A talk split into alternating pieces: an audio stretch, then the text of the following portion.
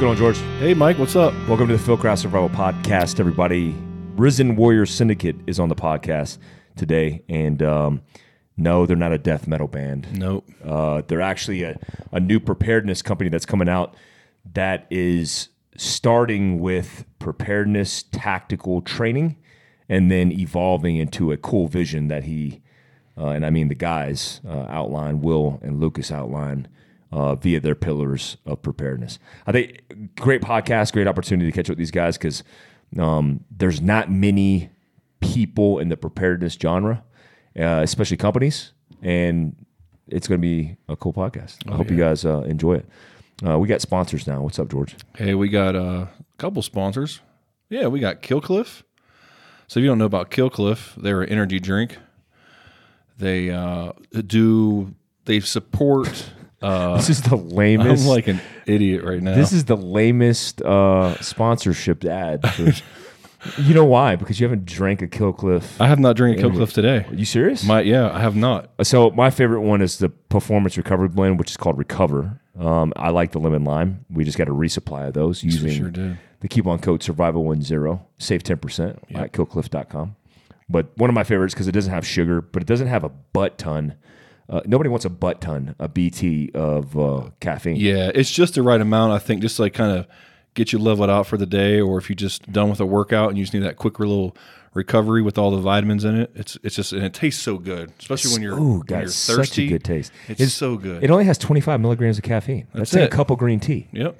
Uh, I love it. They also support the Navy SEAL Foundation. Uh, it was actually created, Kill Cliff was actually created by U.S. Navy SEAL uh, to give back to service members, veterans, and their families, and their official partners with Yeah, they also have a Ignite, which is kind of the pre-workout drink. Ooh, that gets you That gets you pumped. pumped up. It has about 150 milligrams of caffeine, and then they have the Endure, which is kind of like it's not a energy type with a lot of caffeine. It's just kind of gives you like throughout your workout, you drink that. It's kind of like a Gatorade type drink, so it's real smooth. It's not uh, carbonated. It's just kind of like a just a nice drink. You said that twice. I did. And then you said smooth. I need my I need my Kill Cliff. I got to go get one after this. Oh man! Also, this podcast is sponsored by Black Rifle Coffee Company.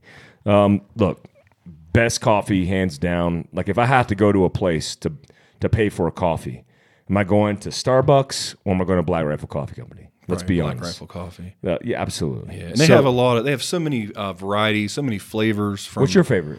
I like the um, the gunship one. That's good, or the freedom roast, which is no, like a no. medium. I'm, I like. I'm a medium type. I like of guy, that black so- Chinook Oh yeah, because I, I like a black coffee, no sugar, no cream. That's what Heavy D said.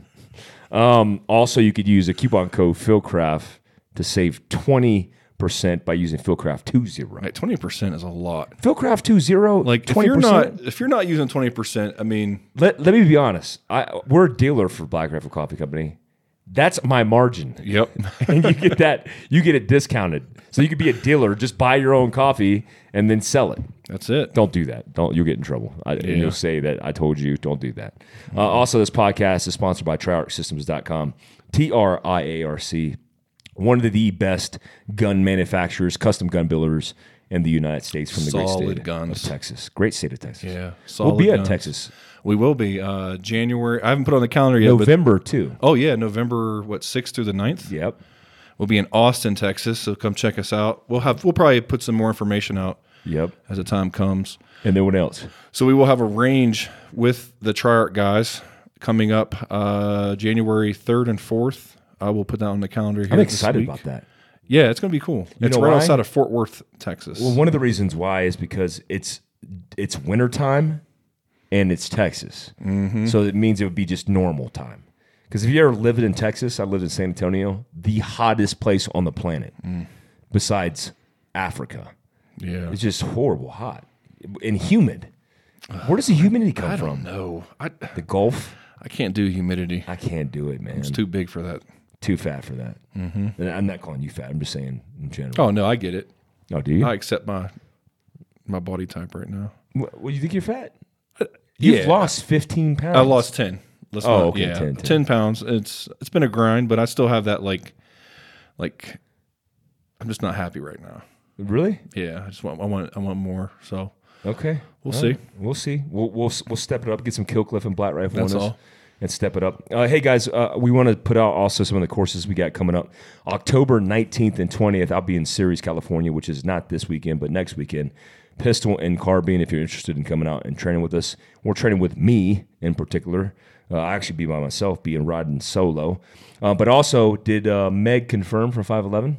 Uh, no, not yet. So Okay, so I will be in at 511 somewhere near it, what's headquarters at Modest, Modesto, no, it's Manticola, yeah, something like that. Yeah. Manteca. Yeah. I'll be in Manteca teaching a 511 course. Uh, just stay tuned for that because it will be either Friday or Saturday, either the uh, 18th or the 19th. Mm-hmm. We'll figure that out for you guys. Uh, also, we got T Triple C November 16 and 17. We just dropped that. Yep. That just went live. So if you guys want medical trauma training, you, you always hit me up for it, but nobody ever signs up. I know. Come on, guys. Let's It's the step Let's up be a training real. game. Uh, T Triple C here in Prescott, Arizona. Uh, tribe members beware that that is the weekend before the, expo, the Tribe Expo. Uh, what else you got? Uh, so with this weekend, if if if you're around and you want to make it out here, uh, Saturday and Sunday we have our designated marksmanship course, basically our, our long gun course. We have this uh, October 26th and 27th, Clovis, New Mexico. We have gunfighter pistol and gunfighter carbine. That's Joel's debut. Joel debut. Marks is going to be his debut as a as an instructor for Fieldcraft Survival. So Marsoc guy, good background. Yep. Good trainer. he's, didn't we do a podcast with him? we did. Yep. So if you want to know some more about uh, Joel Marks, check out our the last podcast we did with him. We have a special operations prepare, preparation and assessment course here in Prescott, November first through the third. Uh, and every, all these training dates are on our website, fieldcraftsurvival.com. Check it out. Uh, we have a local course here, 3 November. We have gunfighter pistol level one, Prescott Valley. Are you going to go through the whole training calendar? Let's not do that. Okay, I'm the okay. Just hey guys, listen. FieldcraftSurvival.com. Go to the training section. Every date is out there, and it's we're we're we're picking up a lot on the schedule. So hopefully, we're covering everybody's uh, needs. I think the most important need to be filled is uh, that YouTube channel. Man, if you guys if you guys go to YouTube, the Fieldcraft Survival channel, we're dropping YouTube videos every week. Yep, once a week we're getting in that rhythm. So be prepared and, and, and get ready for it because it's coming. We just did an episode with George called Field Tested. That's the that's the that's the series name. I like that. Where we're, I just made that up. Just That now. is great. We're we're uh, we're testing and evaluating survival related equipment. In this uh, episode, we tested a vintage electric bike made by the company Vintage Electric Bikes called the Scrambler S. yeah, that was Uh, fun. cool e-bike. Yeah. Yeah. You had a lot of fun. It was fun. It was interesting to see how far I could go and tune into that episode and you'll and you'll find out. Yeah, I can't wait. Um, make sure you subscribe, leave comments. Prefer the thumbs up instead of the thumbs down. Yeah, I don't. We got three thumbs down on the last last one. It's, that's that's so funny to me. That's so funny to me. that's like they should have a middle finger option. yeah, it's like oh, you guys are talking about stuff that could help me. Pfft, thumbs Yeah, down. Screw you guys. I'm gonna watch this anyways, though. But but then I'll give you a thumbs down at the end. Uh, Yeah, so just subscribe. Even even if you want to, even if you're only going to watch one video, just subscribe. Help us out. You know, I like support a, that. support the small, you know, small business, better known small business. I like that, man. You know, All right, bro. All right, man. Let's kick off the, the right. podcast. I'm excited. Uh, the podcast with the Risen Warrior Syndicate. Let's kick it off. All right, guys. Well, welcome to the podcast, guys. Thanks for having Yeah, us. thank you. So you guys drove up from uh, Phoenix, Arizona, which is about an hour and a half south. But you guys are in Surprise, right? yeah, yeah. Surprise is about northwest of uh, Phoenix, very on the very edge of the northwest. Um, pretty hot down there still right now. Yeah.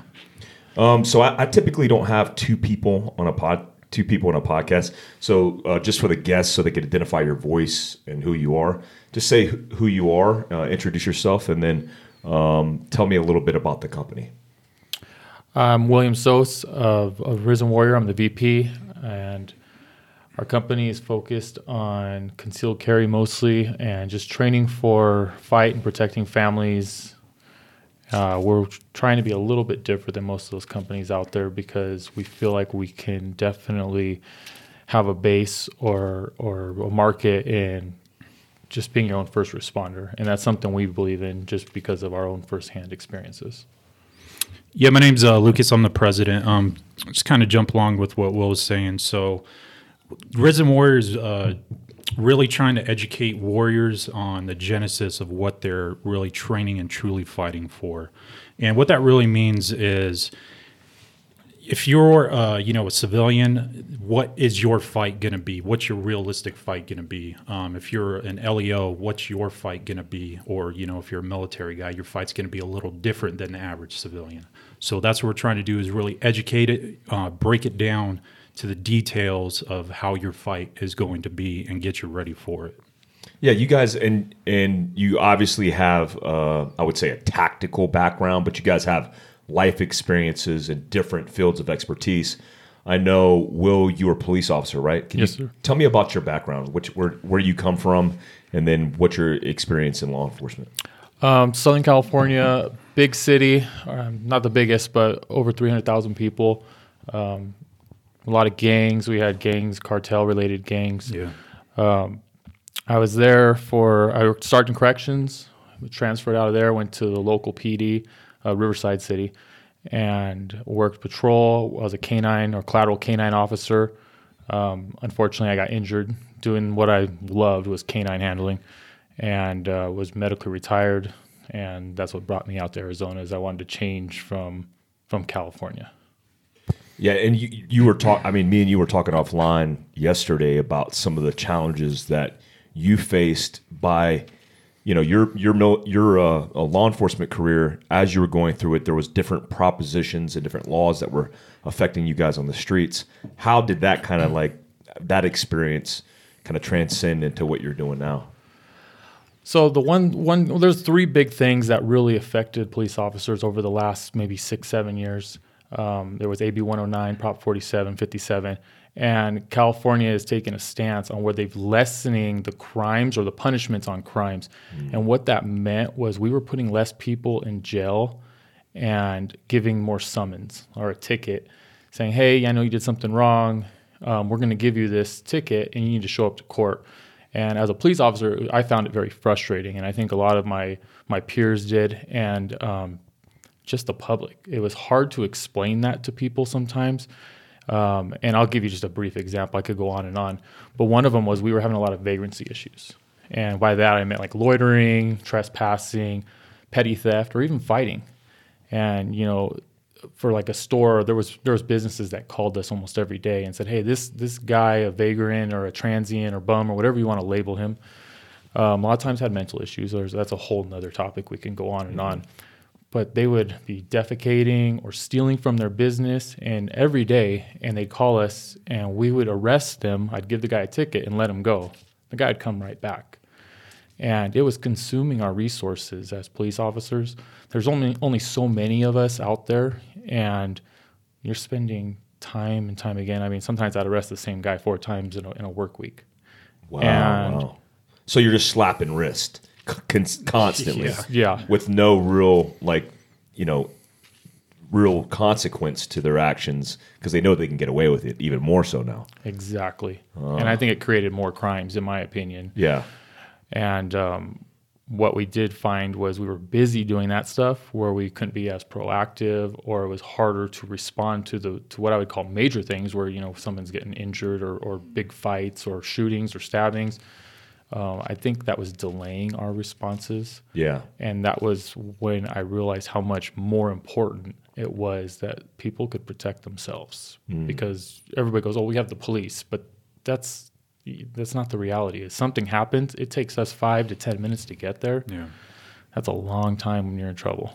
Yeah, and you were telling me about the response times. You felt like it was increasing based on the fact that you guys had to deal with petty stuff, and then when you're reacting to more violent of- offenses, that it would slow you down because you were typically dealing with something else. And then you said that dispatch had a hard time kind of figuring the the line out of things or precedence of things or priority of things, and so it kind of delayed the process, right? Yeah, and I don't want to make it sound like dispatch isn't. That's, what- that's I don't think I could do dispatch. That's a very difficult Yeah. job. And uh, how do you know what's really occurring? Because sometimes the the phone call that they're getting, it sounds like the end of the world, and it's nothing. Yeah. And other times, maybe they get a call that is seems like it's not that bad, bad, and it's way worse. Mm-hmm. But we were just in, inundated by call volume. You know, if, if you're handling 20 calls in a day and in a 10 hour shift, I mean, how much time are you able to spend doing anything else or, or how much time per call you're just, it's just getting, moving on to the next one instead of actually being able to spend that extra time and give the public what they deserve is, you know, as long as you, you they need. Yeah, yeah, that makes sense. And then, uh, Lucas, I know you got you have a pretty unique background because you did a lot of things in your military career. Um, walk us through your experience in the military and kind of how that translated into what you're doing with the company now. Yeah, sure. Um, so I did 15 years, about 15 years in the Army. I was a military police. Um, and during that 15 years, I wore kind of three hats. So those hats, I have a, a combat side, a law enforcement side, and a protective service side. And the combat side, deployments to coast of Iraq, Afghanistan, the combat ones, Iraq, Afghanistan, um, specifically Afghanistan. So we were tasked uh, doing targeting missions on the border of Afghanistan, Pakistan, going after HVTs, uh, high value targets, JPEL targets, um, joint priority effects lists, and uh, doing a lot of targeting missions on the border. Um, so that was kind of the combat side. And then I got the law enforcement side. So doing patrol, patrol supervisor, um, the normal cop stuff. And I was also an entry team leader for uh, SRT. That's a special reaction team. That's the Army's version of SWAT. Um, and I was also a SRT instructor as well. And then I also did uh, protective services. So that's like the Army's version of Secret Service. Um, I was a protective services detail leader for the AFRICOM commander and I was also a protective services instructor. So, when I was talking about earlier the genesis of what you're truly fighting for, I think what we bring to the table is we could put really what things into context for you. So, if you're a civilian, that protective services side really translates over to uh, the civilian side, protecting your family, um, being you know the the main protector also the law enforcement side and the combat side. I think there's a lot of things getting mixed in translation out there in the industry right now, um, where the combat stuff is real sexy, but it, it kind of doesn't apply to a lot of us out there. So just kind of our goal is to kind of rewind and focus and see what it is you really are training for. So yeah, yeah i would like that about you guys, and that's what um, made me kind of ping in and. Um, you know vector into you guys' uh, business model because you guys are presenting a very good process and articulating how you know mm-hmm. how am i going to get to where i need to be to be more self-reliant right. which a lot of companies don't do and, and you had mentioned it just now i want to get your opinion on it but the tactical industry right a lot of people think i don't know the, the, the classic running and gunning on a flat range shooting still and paper with a pro timer seems to be the conclusive way in which you become better prepared. Right. But it's obviously more comprehensive than that. Right. Whether it's mindset, situational awareness, med, the list goes on. So, you know, taking that uh, and that experience and understanding from the real world what you have to do to be prepared, seeing where the industry is going, how are you guys changing that that dynamic? Right. So what I like to use um, when I explain in classes and to uh, students is the Big Six training model. I used this model in 2007 before I deployed to Iraq. I wanted I stole it from the 75th Ranger Regiment, and then later I added a six pillar uh, to it, and we'll get into the pillars here in a little bit. Um, but I wanted a way to assess myself, truly assess myself and my soldiers. I didn't really like the regular Army's model and how, uh, you know, we were training or saying we were trained the, t- the regular TPU model that they use. So I use that model and I've been develop- developing it ever since. Um, and I think that Big Six really gives a big picture to students and shows them it goes more beyond the gun. I think you're spot on with you know the shot timer doing the flat range stuff. I kind of look at that the industry right now is that's the popular stuff, but it's almost like I used to train with a lot of SWAT teams, and you could tell the SWAT teams that didn't go outside their norms and train with other teams, seek other instruction. They were doing ingrown tactics and they weren't being checked by outside sources, and it was kind of a negative impact on the team. I kind of look at that as the, in the industry right now is we're so focused on how fast you could do the sub second draw, you know, how fast are we doing this, this, but you're not looking at the totality of the whole big picture. So I think we're kind of getting that ingrown training bad habits in the industry right now. So Yeah, that makes a lot of sense. I mean, that's exactly. I, I actually never thought about it that way, but you're right. If you're kind of everybody's looking in and you're not growing or developing or developing new understanding of tactics, then you think what you're doing is the right way because you haven't seen an alternate uh, source for that. And so when I talk about tactics, it's always like an open forum for discussion. It should be because it should always be shapeable. Right, It should right. always adapt Right. to the situation, which is adapting to behavior, really. And so people change, bad guys change. So we should obviously adapt to that always. So it's fluid as opposed to being regimented and it's like, this is the way we do it because this is the way we've always done it right, right. um, when you take your law enforcement experience, Will, and you, you you're applying it to uh, what you guys teach, what what are you stemming from the LEO side? Because I know there's a there's a mill side here and there's a LEO side. What's the benefit of having a law enforcement officer teaching and then doing what you do? Uh, I think there's a lot of benefits from that, and obviously, as the being when you're a civilian and you're put into a high stress situation or something, or, or God forbid you actually have to use a firearm or or whatever, um, I can give that perspective. And I think what's awesome is he has a lot of good instruction on military and different things, but the law enforcement side is the police are going to be there. They're going to show up, and the last thing the police want or you yourself want as a as a law abiding gun carrying citizen is to become the police target. Yeah. And that can happen very easily. So there's times where just going through classes and stuff that we've been training for and working on, and he might have something, and I'm like, that's great. But from my perspective, um, I don't know if I would like to see that showing up as a police officer, you know, maybe holding the gun up versus having it down, or just what do you do when the police get there? And, and, and just perspectives or, or giving scenarios of, hey, I ran into this. So maybe if you're ever in the situation, this is a good way to handle it. Yeah, it's like a. I mean, you've operated in like a semi-permissive environment where things could kick off and go wrong at any time, as opposed to maybe being in a non-permissive environment where you're obviously at war and every person is a potential threat. Right, right. And so that that's a good dynamic for you guys, um, you know, together operate in this way. And you guys are out of Surprise, Arizona, which is northwest, Right, right. Phoenix area. Yeah. Okay, and then um, I know we talked a little bit about training, and let's get into the pillars because I think it's it's really cool that you guys are doing this. I told you uh, yesterday or the other day uh, when we were talking, it's, it motivated me to get uh, our pillars of preparedness out. We had done it a long time ago, but we hadn't really articulated the points.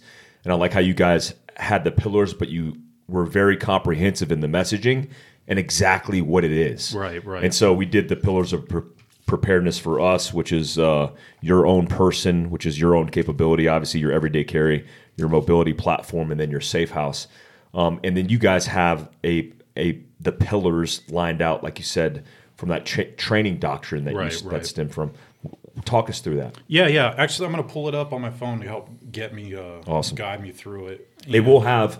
What's cool is uh, on the YouTube version of this. If you're watching this, more than likely we've overlaid the actual visual graphic of what we're talking now, so you guys Yeah. can see it, which is cool. So this pillar system that I have here, this is geared towards the everyday person. Um, if you if you are a professional protector out there, a military guy, a law enforcement guy, think of this as when you're at home, uh, you know, protecting your family. So this can apply to everybody out there, but this is more everyday type stuff. Um, when I develop this and how I try to explain it, I really try and I guess dumbify it because I used I used to be a regular army guy and I had a lot of regular army privates out there. So I had to dumb things down so they could execute what I was trying to to get them to do.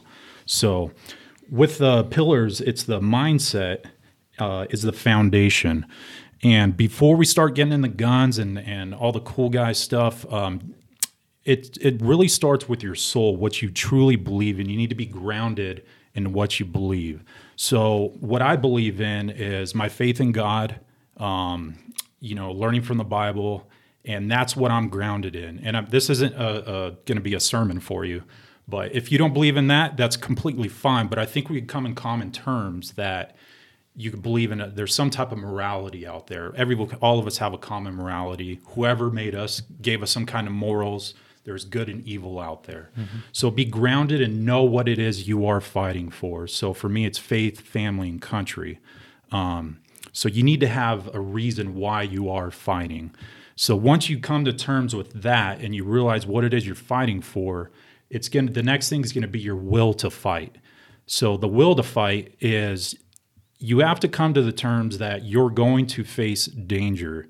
So overcoming your fears, and everybody has fears out there. I don't care who you are. You got to overcome your fears. Um, you got to prepare yourself before the fight, during the fight, and what comes after the fight, because there are negative impacts that can happen after the fight. So you have to come and t- come to terms with that and overcome your fears before um, you know the event already happens. So, and then once you get to that, the next step is going to be your awareness, and this is where you're starting to build your situational awareness. Uh, like I said, this is an everyday thing, um, everyday person. So, start reading your environment, learning about your environment. Uh, so, Will was talking about he worked in uh, Riverside, California. A lot of big gangs out there. Start looking at the significant activities, the crime seeing uh, what's going on. So that's where you're starting to build your situational awareness and seeing what the threat, the enemy is. Um, I, think I just want to stop right there for a yeah. second because I think that's that's something I've never even thought about. Um, because in, when we did operations in the military, we had an area of operation which established, you know, basically a perimeter of where we were operating and then we did what's called uh, operational prep of the environment OPE. Mm-hmm. Some special operations unit that I was in, uh, they do AFO, advanced forward operations. Basically, you're developing the intelligence and, like you said, SIGACT, significant uh, activity in that area to give you a better picture to have better situational awareness. Right. And what I never realized, because I, I go to when I go to 511s and teach survival seminars, I the first thing I do is talk about the statistics in that particular city. So, like in Vegas, the national crime or the uh, national crime statistics say it's 30% higher in violent crime than anywhere else in the United States.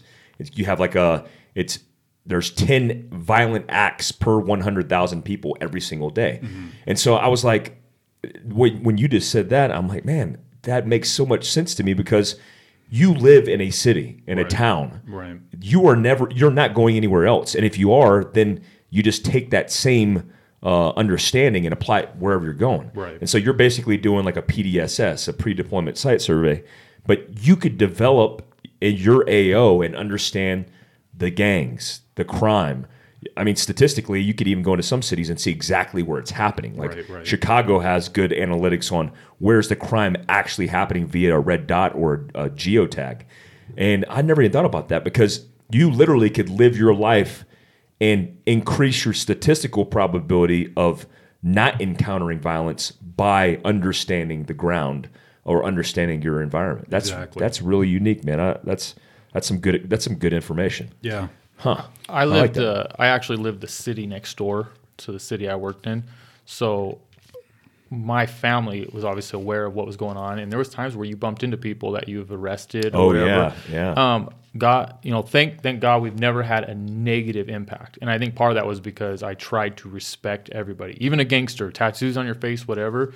Um, we have two different uh, ways of life but we had a mutual respect for each other as people. And if you respect, teach, teach them with, or treat them with respect, they usually would respect you also. Yeah. And uh, talking about like the t- area that you're in and where the crime's occurring, we shopped at certain stores for certain reasons. Like I'm not going to shop at this store because I know that certain gangs, you know, that's that area they're going to frequent that store, and I don't want to run into this guy or run into that guy. That, what's so interesting is you know, I always thought about this in, in the context that law enforcement officers are privy, first responders are privy to an experience behind the veil that many people aren't, right? You see things in crime, in violence, um, in, in death and murder that other people don't see.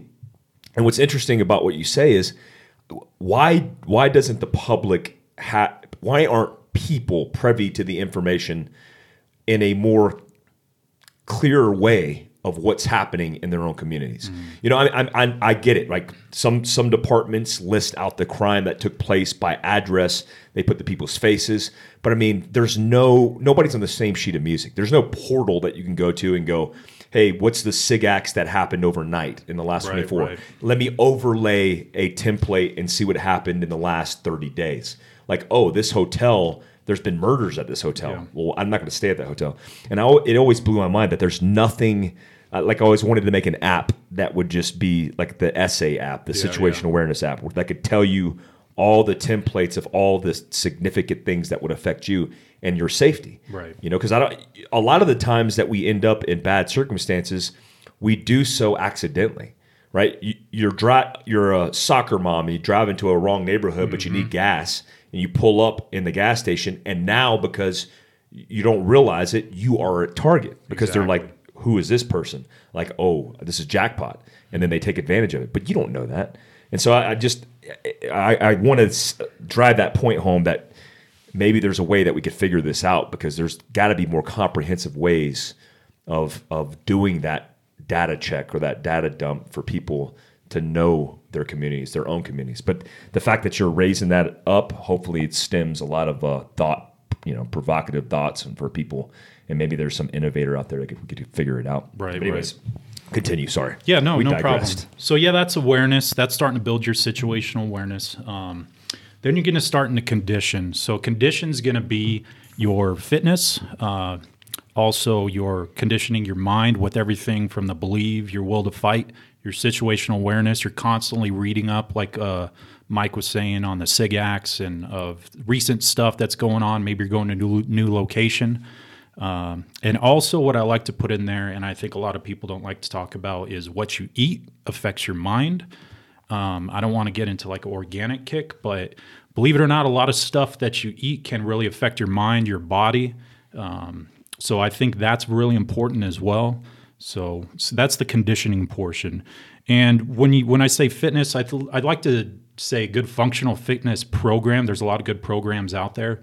Um, for the if you're an army dude, uh, like I said, you could scale this. This this these pillars are scalable. So when we were going to Afghanistan and we started doing the awareness portion, all right, we're going to be operating in the mountains. Our fitness program was a mountain warfare program uh, to get us fit for the mountains. So for a common everyday citizen, I think a good functional fitness program is good. Um, also, be aware of your injuries, uh, recognize your injuries and uh, make sure you take care of your body. But that's the conditioning portion. You're conditioning all four of the uh, the big uh, topics of the mindset. So, and then we start getting into the pillars. I kind of put these in order um, of importance. Uh, what I believed is to be important, and I put it combatives as a first pillar. I really think combatives is important because you're truly when you go and roll around with somebody, you're really starting to see what a fight is really like. It is practice, but you're going to see how tired you're getting, um, and how much uh, your will to actually win. So it's really going to test your mettle. Um, but before you start getting into the striking, the takedowns, and all that, I'd really like to talk about the uh, the spear system. So Tony Blauer, I'm not sure if you're familiar with Tony Blauer. Yeah, we're interviewing him next week on a podcast. Oh, okay, awesome. So he developed a. He's been studying the the flinch response, uh, his uh, spear system. I'm going to try and get this right because it's a mouthful. The spontaneous, enabling, accelerated response. So what that is is he studied the flinch response, and in a nutshell, is it's to get your reactive brain into your cognitive brain so you could start doing your strikes, your kicks, grappling, whatever it is. So if you think of it like this, a UFC fighter knows who he's fighting, when he's fighting. He knows that he could study his opponent.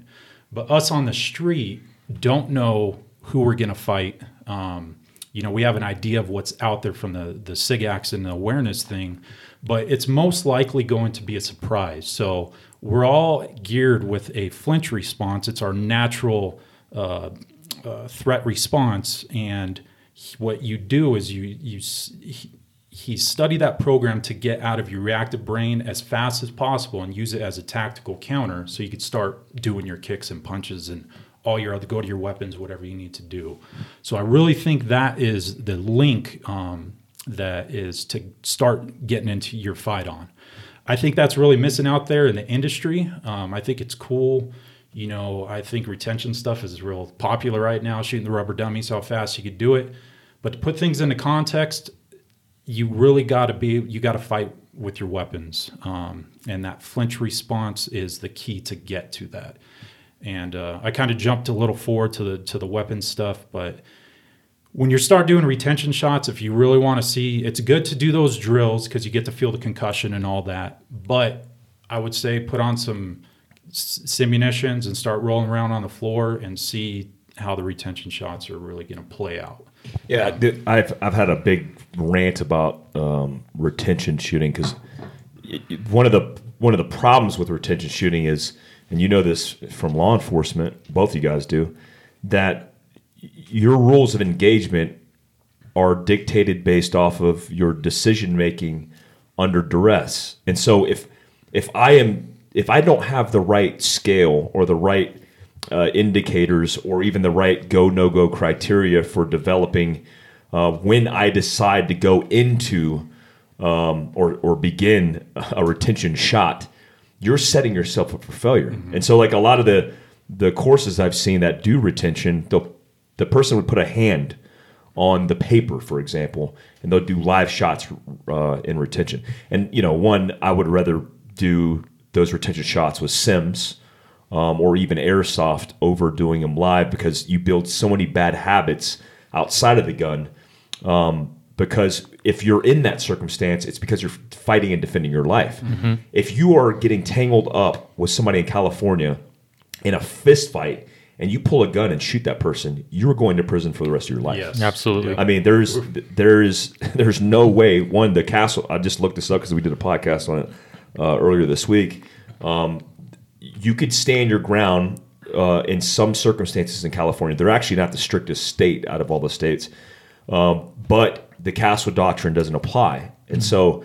Uh, you have a duty to, to retreat. If you have the availability to retreat, then you must retreat. And so the fact that you're getting in a scuffle and that's your criteria to, to do a point shot or to do a retention shot, that's scary. And when I see kids doing that on rubber dummies, I see people doing it in their garage, like I just, it boggles my mind because it's a one minute glimpse into a reality that could set you up for failure. Right. What's you guys' take on those those type of tactics that you guys are, are seeing? Yeah, so I think it goes into what's the context. So if you look at this pillars that we're doing for the everyday person, I like to just generalize it as it's we're in a defensive posture. You you hit the spot on on avoidance. We want to avoid contact as much as possible. I know it's cool to throw your gear on and get your gun on and do all that stuff, but the reality is, if you're a civilian out there, you're off. You doing something offensive is slim to none. Um, so you really got to understand what you're doing and, and put it into context. So this, uh, I forgot to say that this is you know your everyday stuff, but it's more defensive defensive posture avoidance, and that's what we do in protective services. Is we whoever we're protecting, we need to get off the X, break contact as soon as, as soon as possible because that's not our job to go out there and be offensive. You know, the only time, the only someone is offensive in a protective service detail is a counter assault team. That's their whole mission is to go and be offensive on what you know that that threat. But I think mindset too is uh, that's perfect is and that's exactly what we're talking about is get away. If you know if I'm in obviously if you're in your house, it's a lot different when you have your kids in your house and something's going down. You got to take that into consideration. So you have you should have already thought about what are you going to do when you hear something, you walk into your hallway and there's a there's a shadow or something and you're like that's not my kid. Those aren't my kids. My kids aren't 6 foot. Um, what are you doing then? Are you retreating? Are you attacking? Do you have a weapon um, out in the public? I'm definitely my my personal take is I want to get my family and I want to retreat. I don't want to exchange gunfire with my kids around. That is the last line of defense. Um, you have to think about what you're doing before you even get there. And that's kind of what we're putting into perspective with our classes and what we're doing is don't go out looking for the fight because it's bad news. Even if you win the fight, you know, have you thought about how you're you going to feel that oh, I took somebody's life. I threw around and I took someone else's life I didn't intend to take. Those are huge things that you have to be ready to deal with. And then, you know, no one ever talks about the legal part is after because you were I'm a cool guy and I have my gun and I'm not backing down and you end up gunning someone down. Even if you think you were in the right and lawfully, you could still be held responsible. You could lose your car, your house, you can go to jail, you lose your job, you could lose everything because your ego. I, I just we just I just saw that news report. I think it was Officer Myers. I, I might have hacked that up, but she was the female officer who got off a twelve hour shift Yeah. and was going into her apartment, but she was sexting basically her boyfriend, who also was a law enforcement officer, and she went and hit the wrong floor, mm-hmm. and so she goes in and goes into this who just I don't know why they they they outline this, but he's a he's an African American male. He's in his apartment eating ice cream, and then he stands up and is like, "Why are you in my apartment?" She just walks in. She thinks that he's an intruder because she thinks she's in her apartment Right. because it's she just worked a 12 hour shift and then she winds up shooting and killing the guy and then they charge her with murder i mean they charge i believe they charge her with uh, manslaughter and she's serving a life sentence now Right, right. and it's like i when i actually think about that I, number one i feel horrible for the victim's family the victim uh, but I also feel bad for the officer, Right, right. Because I know how it's what it's like to work a twelve-hour shift on anything, let alone in law enforcement, and then come back to your house and then you're just it's not registering. Like this isn't making sense. I've been there before just delusional and just like what's happening? Like what oh my gosh i'm in, I'm in the wrong place. Well, i'm sorry. I've actually done that. I've walked into a a hotel and walked into the wrong hotel room and i'm like oh my god like what is what's going on Right, right. and so I, I see it, but it's like, yeah, think about the consequence of you and your family because it's not about you're not an operator in a special missions unit. You you are living or you're fighting to live another day. Right. And if you want to do that, it doesn't always include the fight. And, and it's it's funny because I always think now I'm thinking marketing like if you did an avoidance post, it wouldn't be popular. Right. Because if it was like kick in the door and shoot the bad guy in the face, it'd be popular. Right. And so it's like we have to change the industry this way because uh, the industry has is hungry for kick the door down and shoot somebody in the face, but not for avoidance, which Right. is the the most realistic way to get through a bad situation. Man. Yeah, All right, so let's keep going. Yeah. Yeah, so kind of recap. That was combatives. Uh, first thing, flinch response. Then you could start learning your striking, whatever st- style you want to do, uh, takedowns, grappling, and then learn to fight with your weapons. Then the next thing I think that's important is uh, medical. So I break medical down. Um, basic first aid. Uh, that's pretty simple stuff. Hey, you got to scrape, how to clean a cut. Not major trauma stuff. You know, throw a band aid on it. But what I also like to include in first aid is uh, if anybody of your family has a certain medical condition, how to administer that. So take diabetes, how to administer insulin, just basic stuff like that. Uh, CPR, uh, the Red Cross get CPR training, good to have. My grandpa is prone to heart attack, so good to have CPR training. Uh, if you have someone like that in your family, Heimlich maneuvers is good. I think they still teach it at CPR uh, for uh, the American Red Cross. I remember uh, learning that. And then uh, your C stuff, when you start getting into trauma, your March algorithm. Um, definitely a good skill to have, and knowing how to use it and stick to the March algorithm. Uh, you're more likely to come across a traumatic event than you are going to in a gunfight. If you look at kind of where me and Will are originally from, Southern California, there's accidents all over the place, uh, really bad accidents. So being able to save someone's life or someone in your family's life, I think is crucial. Uh, so having that, uh, the March algorithm, the T triple C or TEC, TECC for I think it's civilians, uh, is uh, I think it's crucial. Yeah, and no, and what I like about that is you actually added the the the band aid stuff, the scrapes and wounds, because Yeah. not not a lot of people even know what to do in those circumstances where it's not critical traumatic injury where you have to transport. or Right. it's like there's a lot of things that you don't have to go to higher levels of care for and sit into a you know an ER waiting room wasting nurses Right, and doctors' times.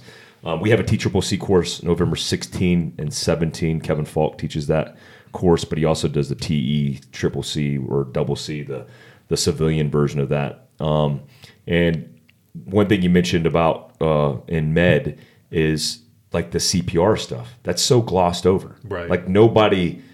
I don't think I've ever seen a CPR post because it's probably got zero like. It's, it's not in the algorithm, right? Right. But it's so important because a cardiac event, you know, like I think it's an AED, which is obviously the machine that Right. uh, restarts your heart after cardiac arrest. I think it's something like 70 to 80% of people who get hit with an AED um, survive a cardiac event that would have killed them. Right. Because you, you go into you go into a cardiovascular event, your heart basically gets out of whack, out of sync. It just stops. And so if you aren't trained in CPR to manually kickstart that uh, potential heart or with an AED, you're just going to die. Yeah. And it could be just a, bi- uh, you know, it could be a heart murmur. it could be a heart right. attack. But nobody focuses on that. So that's really cool that you guys are, have added that in there. Yeah, I think. I, well, Sorry to add to that, um, just real quick on that is those couple things. The first aid CPR just buys time. I mean, I've had all that training and all that, and if you asked me to like, run that class, I would be lost. But it's weird as I've had to actually administer it and do it a couple times, and it's weird. You just it's there. If you once you learn it, it's there. And I'm not saying I did it 100 percent right, but I was able to keep someone alive long enough to get the fire department or the or the um, medics or whatever there and hand them over and. You know who knows what kind of difference, but when it comes to your kids or your or family, you find a loved one on the ground somewhere, and you know just some first aid CPR, and buy time to, to get the pros in and, and, and save your family. It's it's, it's worth a couple hours. I think it changes too if you got a family. Because Yeah. if, Oh, yeah. if you're a selfish singleton, then yeah, nothing nothing matters in the world. But if you got kids, if you got a spouse, if you if you're close to your parents or your, or your family, then if if not do it uh, for yourself, do it for them. Obviously, Right, right. cool. Um, and then if you want to carry a gun for a living, uh, which I do recommend and support, is uh, TACMED. So that's uh, care under fire. Um, so generally in the military, we like to say fire superiority and the threat, and then take care of the, the medical situation. So that's going to teach you uh, how to gunfight and then administer medicine, uh, mostly your, your traumatic uh, march algorithm. You're going to be using that. Uh, with this model, you could also use this when you get gear. So you are on track how to buy gear. A first aid kit is way different from an IFAK. Um, you know, so use it to to and especially when we start getting into weapons and tactics, you could use it to buy gear. But um, how to so you're not wasting a bunch of money. So, but yeah, first aid kit needs to be separate from an IFAK or a, a trauma, uh, a CLS bag. So, the next thing is uh, weapons. This is what everybody loves. So, what I recommend is uh, have an EDC type knife, a good fighting knife. Now, I'm not saying go to the Philippines and start learning knife fighting because you're probably going to be there 30 years just to learn how to use a knife like a ninja. Get a basic, uh, good fighting knife. Um, I use the Colonel Blades. I love their concept, simplicity. I'm not sure. Uh, I don't see them around anymore, but there are some different styles that are uh, that are like that. Um, I got some inside knowledge on that, but they, they'll be back. It's just they're going through some legal proceedings now. We used to be a vendor or a dealer for them, but they'll be back. Yeah, they good, great, great uh, concept there. So there's still some YouTube videos out. Go check their stuff out. Um, very simplicity, simplistic, if that's even a word. It's a word. So all right. Uh, then your EDC pistol.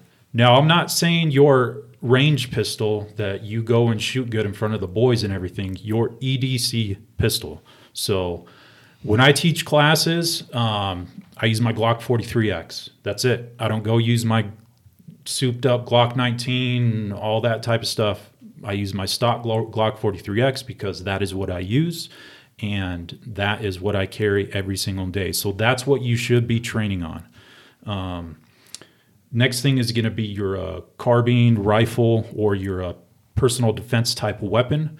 Uh, there's a lot of different good stuff out there, sub guns, um, you know, your ARs. Uh, I like 11 inch not SBRs with a pistol brace on it. Keep it legal and everything. I like to use a pistol brace be, and not do an SBR because I don't want to deal with traveling throughout different states with it and all that. Um, so that's what I uh, recommend. And I also have a tier system of weapons. I don't know if we'll have time to get into that. Uh, but there's certain tiers for certain missions that I'm doing that I'll bump up a tier. So it's tier one, tier two, tier three uh, when I go out on uh, certain certain locations. Um, also, like a shotgun, that is just a good all around tool for hunting. Um, if you got to open open doors in a bad situation, uh, you can hunt birds with it. You can hunt squirrels with it. You can hunt deer with it. It's just a good tool. I don't really like it as a number one choice for a defensive weapon, but it is a good tool in the arsenal. Um, and you could also put, if you want, on there is a uh, precision rifle.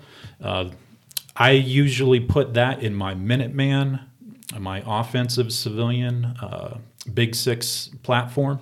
But you can put it in here as well. Definitely good for hunting. Um, I think you guys teach a, uh, a SDMR course. Mm-hmm. Yeah, Kevin's yeah. going to be here tomorrow yeah. teaching a DMR course on Saturday and Sunday. So yeah. it's all basically um, what it could be any weapon system because guys bring five five six guns, right, right. but all the way out to a grand. So right. it's zero to a thousand meters. Right. Um, I'll kind of touch on the tier system a little bit. So, tier one is my EDC, my Glock 43. I always carry an extra magazine, my EDC knife, flashlight, and an IFAK. That's kind of like my baseline. So, if I'm just running to the store, I'll go to the store real quick. That's what I have. Um, and if you're going if so we came up here so location and the and your mission is going to dictate what tier you are so now that we're up here in prescott an hour and a half away and there's a lot of mountains and terrain that if we had to get back home, I go bump up to tier two. So now I have my carbine up here with my bag. Man purses are great because you could put your IFAKs in there, extra extra magazines, um, tourniquets, tourniquets, yeah, all kinds of stuff you could put in there. So we have enough to fight back home if if the case uh, was. And tier three is that's more if think of the LA riots type thing. Now you're kind of bumping up, still kind of low vis. You might put your chest rack on with a shirt over it. Maybe you have a man purse. Um, like I said, I love man purses with uh, extra magazines in there. It's a little more overt, and your little your guns are a little more overt in your vehicles. Um, but you're still not trying to get in a fight. You're still not in that Minuteman situation just yet. So so those are the kind of different tiers, um, and I have a, a, something similar to the Big Six that kind of describes those. But the next thing is tactics. So tactics uh, is your. I put tactical commo because over in survival, I got it. I separate the communications portion. So tactical commo, and when you think about tactics, who's your team? Your team is your family. So when I'm talking about tactics, think of that. So your commo is going to be your internal communications uh, within your family. So hand and arm signals, um, link up procedures with your family. Uh, if you use radios, your cell phone communications, and also communications to your support, which is going to be your police, medical, fire, all those different things. Can I interject on that one? Yeah, go ahead. A uh, big one is, and something I've always done with my family, especially once I became a police officer, was, you know, especially when you have little ones and stuff. My wife, she can shoot, but her main job, and, talking about roles and responsibilities, is get the kids, get behind me, get out, go wherever. Um, and so sexist of you. It, well, it, you know, it sounds like that, but it's funny. Uh, I was at a class Luke was doing for his old company, and uh, there was a, a law enforcement officer, and she was legit. And I, we were kind of laughing, and we know the boyfriend, and so we were kind of like, "Hey, so you're gonna take the kids and you're gonna run away while she fights, right?" So, but we're just having fun with it. But it does, it just depends. In our household, I'm gonna be the gunfighter. I'm the one that's gonna give them an opportunity to get away, and obviously, my goal is to retreat also.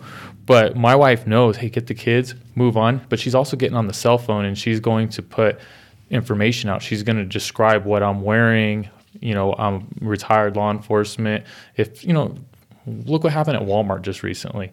And God forbid something like that happen.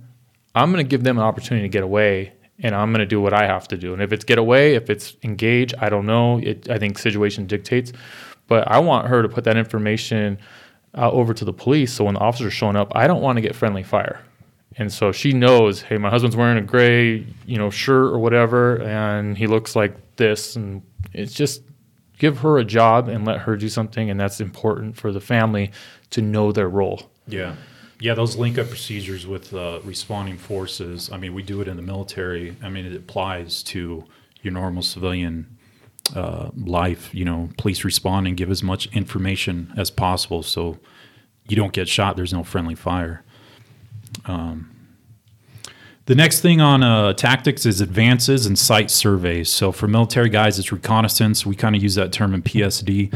So think about this: advances and site surveys. Look into the look at the common places that you go to. It could be your WalMarts, uh, the s- grocery stores.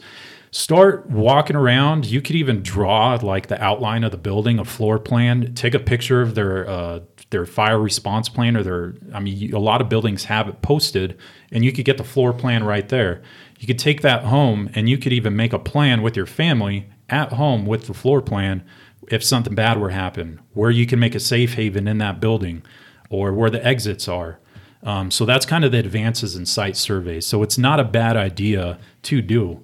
Um, and you go, the majority of people go have a routine. They go to the same places. Just go check it out. Make a floor plan of it. Um, we used to do this stuff in uh, protective services a lot. We had to know where the safe havens were going to be, uh, the exits were going to be in case something bad happened. We get the boss, the VIP, to safety. Um, so that's uh, advanced site surveys, and uh, the next one is going to be uh, dismounted formations. So Will kind of touched up on this a little bit. This is going to be the formations. This for the military guys, the small unit tactics for uh, your family. Who's going to respond and to that uh, to the threat and and uh, dr- and engage why the other person gets them off the X, and that's similar to something we did in protective services. Um, you know, it might be just you out there with your six year old son, and you might have to put him be your body as cover to cover him. You might push him behind cover and go engage the threat. You know, and this really dictates. Uh, you always get the range, flat range stuff. Do you move to the left or the right when you reload a magazine? Well, if I'm protecting my son, hell no, I don't. But if you're by yourself, you might want to. So there's no, because you always get the people that say, yeah, you always need to move off the X when you're reloading. Situation's really going to dictate. Um, so that's uh, dismounted. It's kind of touching up on uh, dismounted formations. Uh, vehicle defense, not vehicle interdictions, and not vehicle combat, vehicle defense. How do you defend yourself and family inside of a vehicle? Um, it's cool to run a gun with your buddy, and uh, and maybe that might be the situation. Might be me and Will driving back, and we might get in a vehicle defense situation. But nine times out of ten, it's going to be me and my family or my kids in the car. How do I defend them? Shooting through the glass, all that cool guy stuff, but actually defend them in a vehicle. And how do the bailout procedures work? I don't really have that anybody to cover me, my buddy, because I'm with my kids, you know. So that's something to think about, and that's what we're talking about avoidance. You do not want to be in that situation, um, and that will kind of get in that when we get into mobility. But so vehicle defense and knowing the difference between an offensive vehicle interdiction. We're not doing takedowns of HVTs. It's a vehicle defensive situation. Next thing is home defense, and I'll also like to add safe havens, how to establish a safe haven. Uh, that's very important, and also uh, active killer response. I like to use active killer because they're not always shooters. Could be a guy making bombs, stabbing somebody, uh, whatever, what tool, weapon that the guy uses. Uh, it's an, a mass killer, active killer situation. Uh, the next thing I like to get in into is uh, mobility. So mobility is how you're getting from point A to point B. It could either be your legs, a bike, your vehicle. Um, of course, you know we use vehicles a lot uh, in our lives. So one thing is the first thing is land navigation. You need to know how to get around. No land navigation, how to read a map. I know we all are dependent on GPS. I'm guilty of it as well but you need to know how to uh, use a map. What's the old maps called? The uh, I know you used to have them back in the day. Thomas Guide. Thomas Guide. Yeah, Thomas Guides are great. So, also route selection. a lot of people kind of laugh at me when I say this, but primary and alternate routes. So if over in California, um, when I used to work back there, there was a lot of home invasions that would happen, or they would uh, steal people's vehicles. It wasn't just chance that that happened; they were being surveilled. Um, I was actually being surveilled, or we thought, at a location that I worked at. So I would change up my routes, my times that I left, uh, how I entered, the, the way I entered the uh, parking lot, the way I exit the parking lot. So route selection is key to if you're just going simply to Walmart, um, take an alternate route back home. You never know if you're being watched, um, and if you can, and we'll talk about surveillance detection. Uh, detect if someone's surveilling you, even better. Um, but changing route selection is good. Also, knowing along the route, safe havens along the routes if you have to get uh, a hardened uh, building to establish a safe haven. Um, motorcade operations, so military guys, convoy operations, but your daily driving. You know, are you at a traffic light and you're how close are you to the vehicle in front of you? Generally, you should be able to see the bottom of their tires so you could pull out if there's emergency happens. But you look at everybody driving around, they're so close to the vehicle in front of them. Something happens, now you're stuck. You can't get out. So just na- uh, normal daily uh, motorcade operations. Um, there's more to that offsetting if there's uh, dangers uh, to your left or right. Um, and then surveillance detection, uh, that's pretty good if you can. Th- this is kind of a, a, a school within itself. Um, I think the soft guys call ASOT. All right, yeah. So it's kind of recognizing if you're being uh, detected, um, how to you know do certain turns, turn double two right turns, or see if someone's uh, paralleling you and all that type of stuff. Um, if you get into one of those type of courses, uh, those are uh, good courses to have. Um, overlanding, I think, is key. Uh, I know your company's huge on overlanding. Um, sometimes the roads aren't always going to be open. Uh, and I like to use my house in Missouri. There was only one way into the neighborhood. And if something happened to that road, just something simple, no one could get out unless you overlanded over the ditch and you had to have a 4x4 vehicle to do that. So if you're in a Civic, you, it wasn't happening. So knowing how to just do basic off-roading overlanding um, is, is key. And this one's huge, is and it's hard to do. Is evasive driving. Um, I was an evasive driving instructor. So before you get to the vehicle defense situation, you use your evasive driving skills so you're not in that situation. That's the avoidance portion. But to get that type of training is really hard. You can BSR teaches it. Um, ITI, I think they let civilians go to it. But that's think it, that is key so you don't have to fight on the X in a, in a defensive situation. Um, so that's mobility. And then we get into the uh, survival uh, pillar. And when the I added the survival pillar when I started doing PSD missions in uh, Africa, because I realized that my resources were very slim. It wasn't like the normal military where I could call someone up, do an airdrop, and we have food, water, and all that. Uh, it was a little more austere, and we didn't have the support that we usually had. And there was only a few of us. I didn't have a whole military unit. There's only a few of us, few of us that were out there. So this is why I started thinking, and I, I unbeknown, un, unknowingly use your pillars, the person, mobility, and safe house when I go into the survival situation.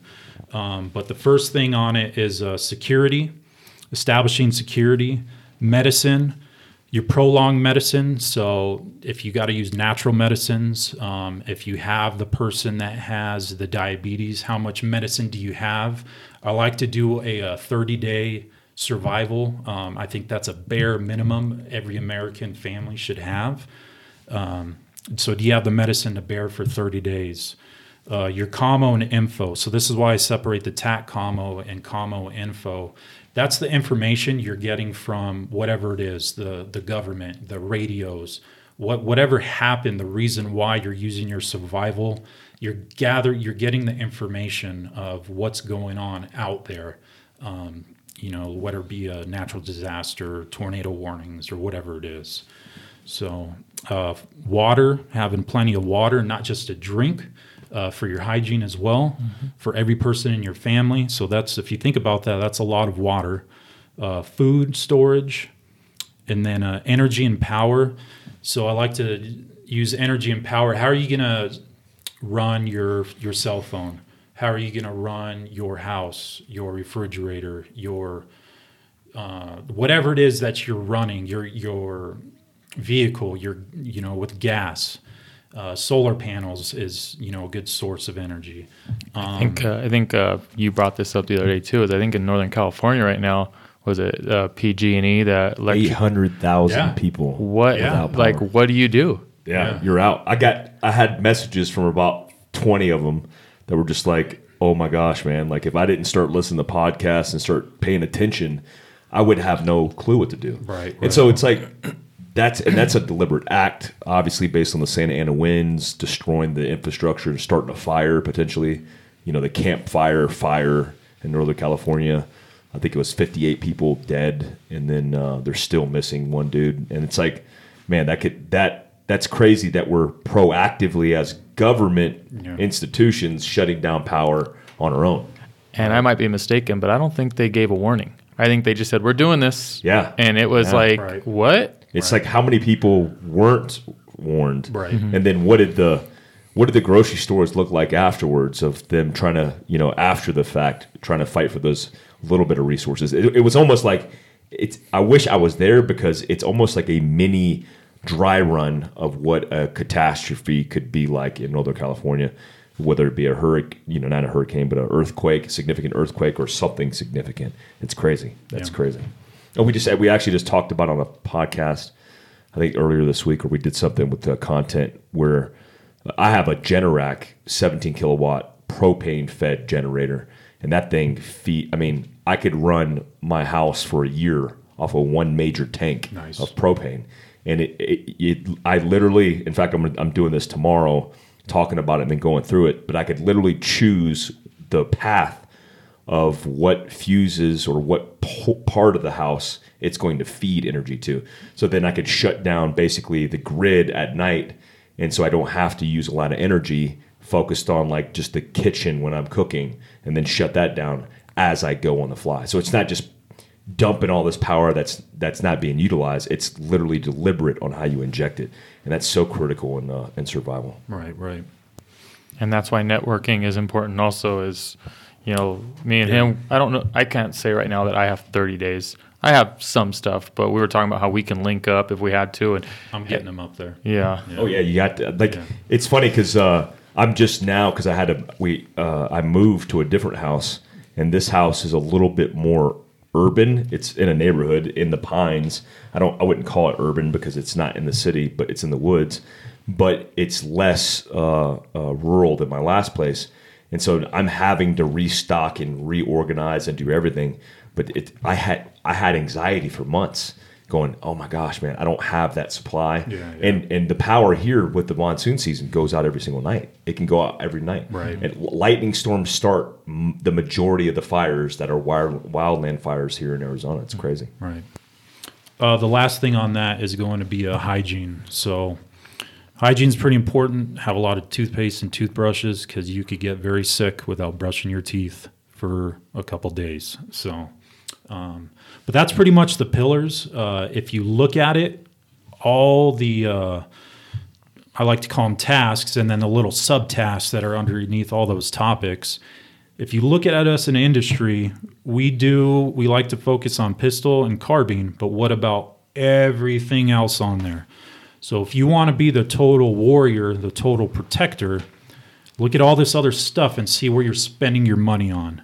Um, so you need to look at the totality of things and it's cool to do the sub second draws and all that, but look at what's really important, the totality, and that's uh, we the the root of our companies. We really want to get to the genesis of what you truly are training and fighting for. Like I said, you could use this model if you're a soft dude. You could build a model just like this for your soft mission.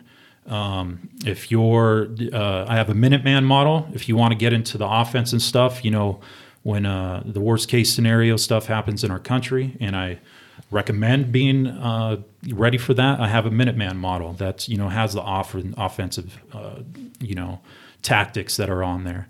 So a lot, yeah. So as a company, um, because this reminds me of the genre in space, which is if you're in survival, it includes a lot of different things, right? The subtasks are infinite. Right. Right, You can go on forever. So how do you create a tangible uh, process for people or clients or whoever that want to train but want to accomplish stuff uh, all this stuff with you guys how does that how do you do that do you offer is it offering training that's segmented based on on on the uh, pillars or what's the what's the process for for doing this stuff Yeah, sure. So what we offer, what we our focus on at uh, Risen Warrior is all our stuff, or the majority of our stuff, is low vis uh, CCW related. Um, low vis pistol, pistol rifle, or pistol carbine, uh, safe havens, home defense. Uh, we even have a formations uh, class for you and your family. That's where our focus is. Um, we also want to uh, affiliate with good companies like uh, you know Fieldcraft, where the survival stuff we can kind of refer you over to there. We're, I like to share the big six in every single one of the class to give the big picture of what's going on. Um, I don't think as a company right now we could just get all this done. Uh, that's the goal, but I'd like to refer you know students. Hey, check these people out. These are vetted people, vetted company, um, and see what they have uh, have to offer. So What what genre do you think you guys are in? Because I think you know it's it's being Mike Pfeiffer from Last Line of Defense, which we obviously are in the same genre of preparedness or survival, whatever you want to call it. But how do you like when people say, "Oh, Fieldcraft Survival is a tactical company"? I'm like, no, we're not. Dude. Yeah, yeah. I was like, don't even assemble me or affiliate me with the tactical space because I don't I don't like the tactical space right. because the toxic nature, the the the BS they're putting out, Right. the fact that you know they're beholden to million dollar corporations that put out company or uh, put out equipment and so i'm like you know when i think about this type of stuff i it always falls in my head in preparedness and survival but there's nobody in that space i can only name a few companies that are in that space have you guys defined what you know what actual genre you guys are in I I th- I don't know if we actually have it defined yet. I think that's what we're working towards. And um, talk about what you just just exactly what you just said. I think it's something different. I don't think we're a tactical company. I think we are a preparedness company, but we're not necessarily complete prepared. I mean, we're kind of a blend. We're a hybrid company, and I don't know if there's even a name for it yet. I think it's still I think it's still newer than people realize. me and Mike were talking about that, how it hasn't really been coined. But like I use the term modern survival, right? Right, Which is it's not survival in bushcraft. We're not talking about that. We're talking about like what are the modern things that you did in the military, you did in law enforcement that lended your everyday survival by your habits, by your actions. And it's like if you're teaching that and you're teaching people who have never experienced that, you are making them better prepared. You know, you're you are giving them a higher probability of surviving or success in a worst case scenario. So it's like you're right. It's like what the hell is that? And and I like it because I think when you look at it, I, I think it's a GWOT thing, right? Because I, I look at like the G GWOT and its replication in the past, and you know, 41 to 45 in World War II, 50 to 53 in Korea, Vietnam, etc., where everybody who came out of those wars had these gross examples of lessons learned. Right. It's like, hey, I know you guys are super complacent, but let me give you an example of something that we learned on the battlefield, and they were teaching the society, right?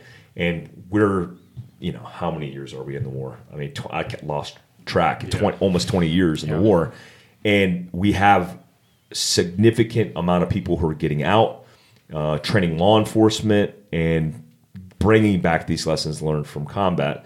Um, and then obviously with 9-11, we all faced this worst case catastrophe.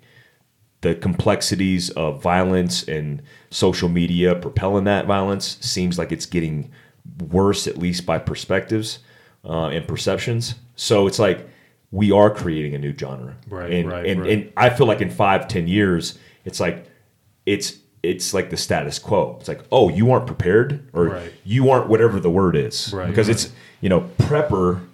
I even thought about bringing the word prepper back and just make trying to make it a positive thing because I like to be called a prepper because if you're calling me a prepper, that means uh, you, you haven't filled the void.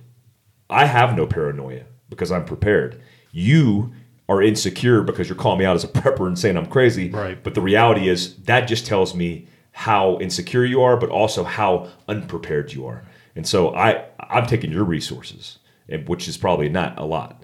And so um, it's interesting to talk about that because you guys are at the beginning stages of something great. I mean, if, if you guys bring that uh, vision to bear, I mean, I'm interested in it. I mean, I, I'm like, how do I, you know, I just saw a, a news report on a serial killer that has been in prison that confessed to more murders, including up to 90 plus women that he strangled to death. He's serving three life sentences in a row, so he'll never get out of prison. I mean, the dude should be on death row, but I'd probably keep them around just to identify the victims. But they're sleeper, evil human beings yeah. that live amongst us that are just taking people out. And we're talking about situation awareness, even SDRs, uh, understanding your area of operation. That's I'm like, how do you train that? I haven't figured it out because you, I'm just figuring it out now on this podcast. So it's like if you guys figure that out and then come up with tactics, techniques, proprietary information, or or uh, tools. It's like, dude, I'm down for that because I, I want to be better prepared. Right, And right. I Fieldcraft Survival can't do it all. It's like, but to maybe together with guys like Mike Pfeiffer and Last Line of Defense and coming together, we can have a symposium. We could figure it out, you know, at the table, at the round table. Yeah, I, no, I I love it, man. Awesome. I love it.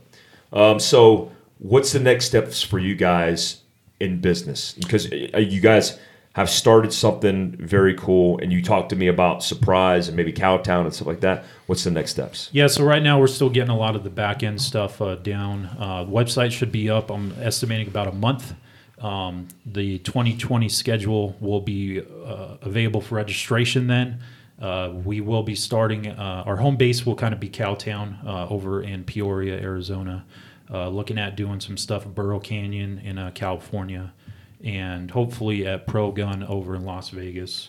Um, so mostly the southwestern area is where we'll start. But yeah, 2020, the we'll, when that's when uh, we'll start training and uh, registration will be open. Like I said, it's going to be low vis specific classes, um, proven stuff that have been done in CONUS, uh, semi permissive and non permissive environments. Um, so yeah, it's it's it's going to be good stuff. We're pretty excited about it. So, if, if anybody wants to find out about you guys now or DM you questions because they've listened to the podcast, can they get you on social media? How do they get you? Yeah, so uh, we're on Instagram, uh, Risen Warrior at Risen Warrior Syndicate. Uh, our website, you could sign up for our newsletter right now, and you, you'll get an email when we launch. RisenWarriorSyndicate.com and info at RisenWarriorSyndicate.com is our uh, email. I have to I have to ask because I, I've actually been asked before. Where does the name Risen Warrior Syndicate come from? Where's Yeah, it? yeah so Go ahead. Go So, ahead. uh, Risen Warrior. So, like I said, it, it all starts from the soul, um, and you're kind. it's your rise. Here, you go ahead. You go. Well, when we were coming up with the name, we were all over the place, and it was the Risen Warrior. I don't know where it came from. It just kind of popped out. I think it was Luke that said it, and we were like, "That's it." And a lot of it comes from our belief system. Risen. Yeah. I mean, a lot of times we're both Christians, um, and risen's a word that's kind of synonymous with God and that stuff. And warrior is we want to define what a warrior is. And you know, there's people that go all over and say this is a warrior, this is a warrior. We say a warrior can be anybody who's standing up and fighting for what they believe in. Yeah. And we like to bring it down to people that say, "Well, you're not a warrior." And I said, "We said a soccer mom fighting for her children can be a warrior." Absolutely, And I that's kind of what we believe in. Yeah. Well, that's a, that's really cool because Yeah. it's like the resurrection of like somebody who's complacent can be a warrior if they just pay attention, they train, they start becoming aware or awoken to the. If you look at it too, and uh, like I said, this is this isn't a sermon or anything, but if you look at the Bible, God used warriors throughout the Bible, um, and it's it. He used some pretty good. Joshua was a good warrior. Jesus Christ was a warrior. Um, so that's kind of where it derived from. So yeah, Yeah, well, I like that too. I like the fact that you guys are tying in um, the soul, which to me is synonymous with the self, ethics, morality, because a lot of people don't do that, and so they don't even understand themselves before they could recognize their true capability. Right, you know, it's right. like it's like how are you going to figure out what you want to be if you don't even know who you are, right? Right, if you don't if you don't have a start point, and the fact that you guys integrate that, which has a lot to do with self awareness, right? Right. Understanding who you are and what your motivations are in the first place. If you have the right motivations, if you tie in the right value system to it, then you are going to be motivated to get up off your butt and go train. Right, right. You are going to be, um, you know, better prepared when the worst case scenario happens, and I, I like that. It ties in because it, that's something that we do with the tribe, and we're live on the tribe now. Is and I hope I can actually get you guys to the expo to teach a block of instruction at the expo because uh, the expo is the 22nd, uh, the weekend before Thanksgiving, but it's here. It's our tribe membership where they come here. We train with them for a few days. We're actually talking about uh, getting other guys and gals here to train, but it's community. Right, it's right. bringing people Exactly. Mm-hmm. together. It's like if you're going to do anything to bring people together, when you have a common core value as as significant as preparedness, that's all you need. Because if if you go, you want to be prepared, I do too, and then you come together, then that common ground is all you need to start relationships. I mean, I have couples on the tribe. We have people who have built long term relationships. Um, they they network together, and that's just a, a sum of a couple hundred people. Imagine this trans transcends into uh, thousands and thousands of people. Then that's what we're looking for. Most people are lost anyway. You know, most people are found by religion, by uh, community. It's like why not provide that for them? And I, I think what you guys doing is uh, is amazing, man. Yeah. The the mission, uh, the focus, and like you said, even working, interoperating with other companies, like minded companies. Uh, I think that's how we'll all grow together. Yeah, I think you're spot on with the network and community. I think that's what uh, our founding fathers wanted um, when we became a country, and I think that's something we are losing is that community. You know, helping each other out and that networking and and uh, yeah, we community needs to be real strong. So. What, what do you What do you guys think about the future? I mean, we're talking 2020. I actually heard uh, Dakota Meyer yesterday on a podcast on Joe Rogan was talking about how um, everybody from now until the election of next year, which is November of next year, is like almost in mourning. Like everybody's just like sad, and everybody's like uh, they're they're anxious because they don't know the certainty of our future. I mean, I just saw. Uh, uh, before I came in, I was watching a video of uh, the new press secretary for the Trump administration um, talking to the media, and the media was so toxic, and and how they were treating her, how they were talking to her, and then it, it's just it seems insane. Insane. It seems like the world is falling apart outside of your home.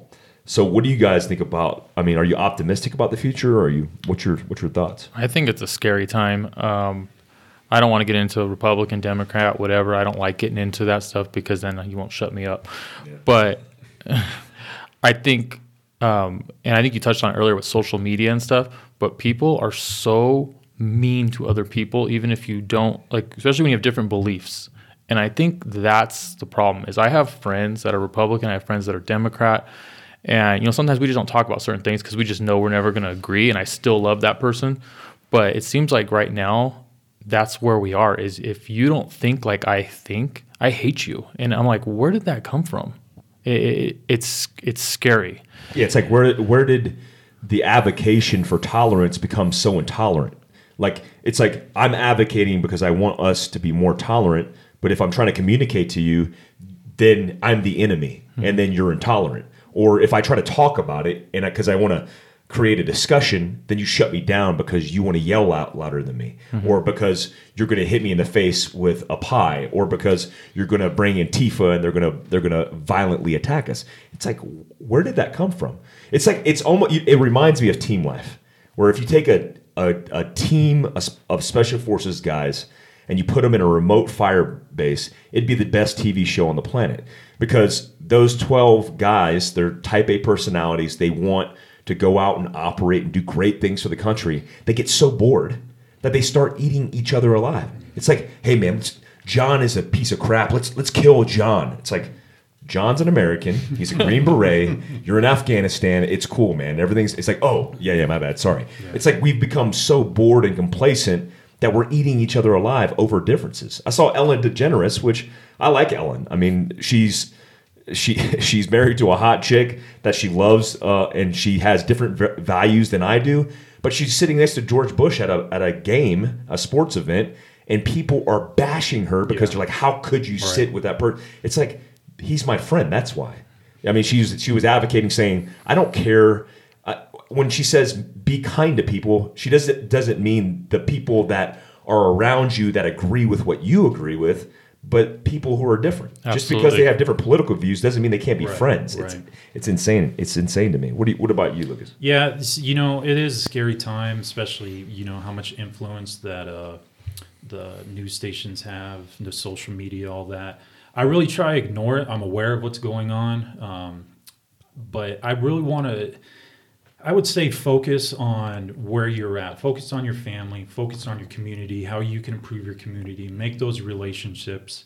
Let's get some good morals back in this in the country. Um, and you remember, this is our country. This isn't the government's country. This is the people's country. Um, so, I would just say, yeah, but just don't get too wrapped up on the news and all that and elections. And you do have the right to vote. Vote for what you believe in. But I think it's all just about community, being a strong community. You're spot on, man. I, we have, I mean, yes, we teach the Prescott mayor's daughter in self defense. She's a 17 year old girl. She's in here training. Uh, we have relationships built in this community. And if I have to build a wall around Prescott, I'll do that. If I have to be the sergeant major of the Prescott militia, I'll I'll be that. Right. And so it's like you're absolutely right. It's like work with what you have and affect what you can Right. instead of worrying about every single thing that CNN or Fox News or everybody's putting out in the airwaves as a as a buzz, uh, as a as clickbait, Right. because they want to amplify their analytics or increase their profits. It's like that's not the real world. Yeah. The real world is your pattern of life and, and the everyday things uh, that you do every single day, and the priority of that is your family and your friends. Right. Uh, outside of that, nothing else nothing else matters because you can't affect it. Right, It's like let's worry about what we have in front of us, man. I, that's a good message, man. A good way to end the podcast. I, I appreciate you guys coming on the podcast. One, driving up here from Surprise. Um, appreciate what you guys are doing as a as a vision now being executed and enacted. It's cool to see that journey. Um, but obviously, Fieldcraft Survival is here for you guys for whatever you need. Um, and we look forward to working with you guys in the future. Yeah, awesome. Appreciate you having us, Mike. Yeah, thank you. Yeah, no problem, man. Uh, is there any last things um, that you guys got coming out in the in the uh, uh, near future, or any uh, DMs or people that you could point them in the direction? Is there any last things? Yeah, hey, just uh, like I said, um, info at risenwarrior.com. Shoot us an email, answer any messages, Instagram, uh, risenwarriorsyndicate.com, and uh, sign up for the newsletter. We promise we won't spam you. Um, and the website should be out in about a month. So Oh, so they can go on right now to Risen Warrior we're risenwarriorsyndicate.com. Syndicate.com Yeah. and sign up for the newsletter. yeah, yep. That's important. We do that too, and that's a good way to disseminate information. Uh, so make sure you guys do that. And then you guys' Instagram is at Risen At Risen Warrior Syndicate. at Risen Warrior Syndicate. And I, what I'll do is I'll post this obviously when we post it online on social media with those links to their stuff. So make sure you guys follow them, the journey, and get educated on on everything in preparedness. Thanks, guys. All right, Thank you. you.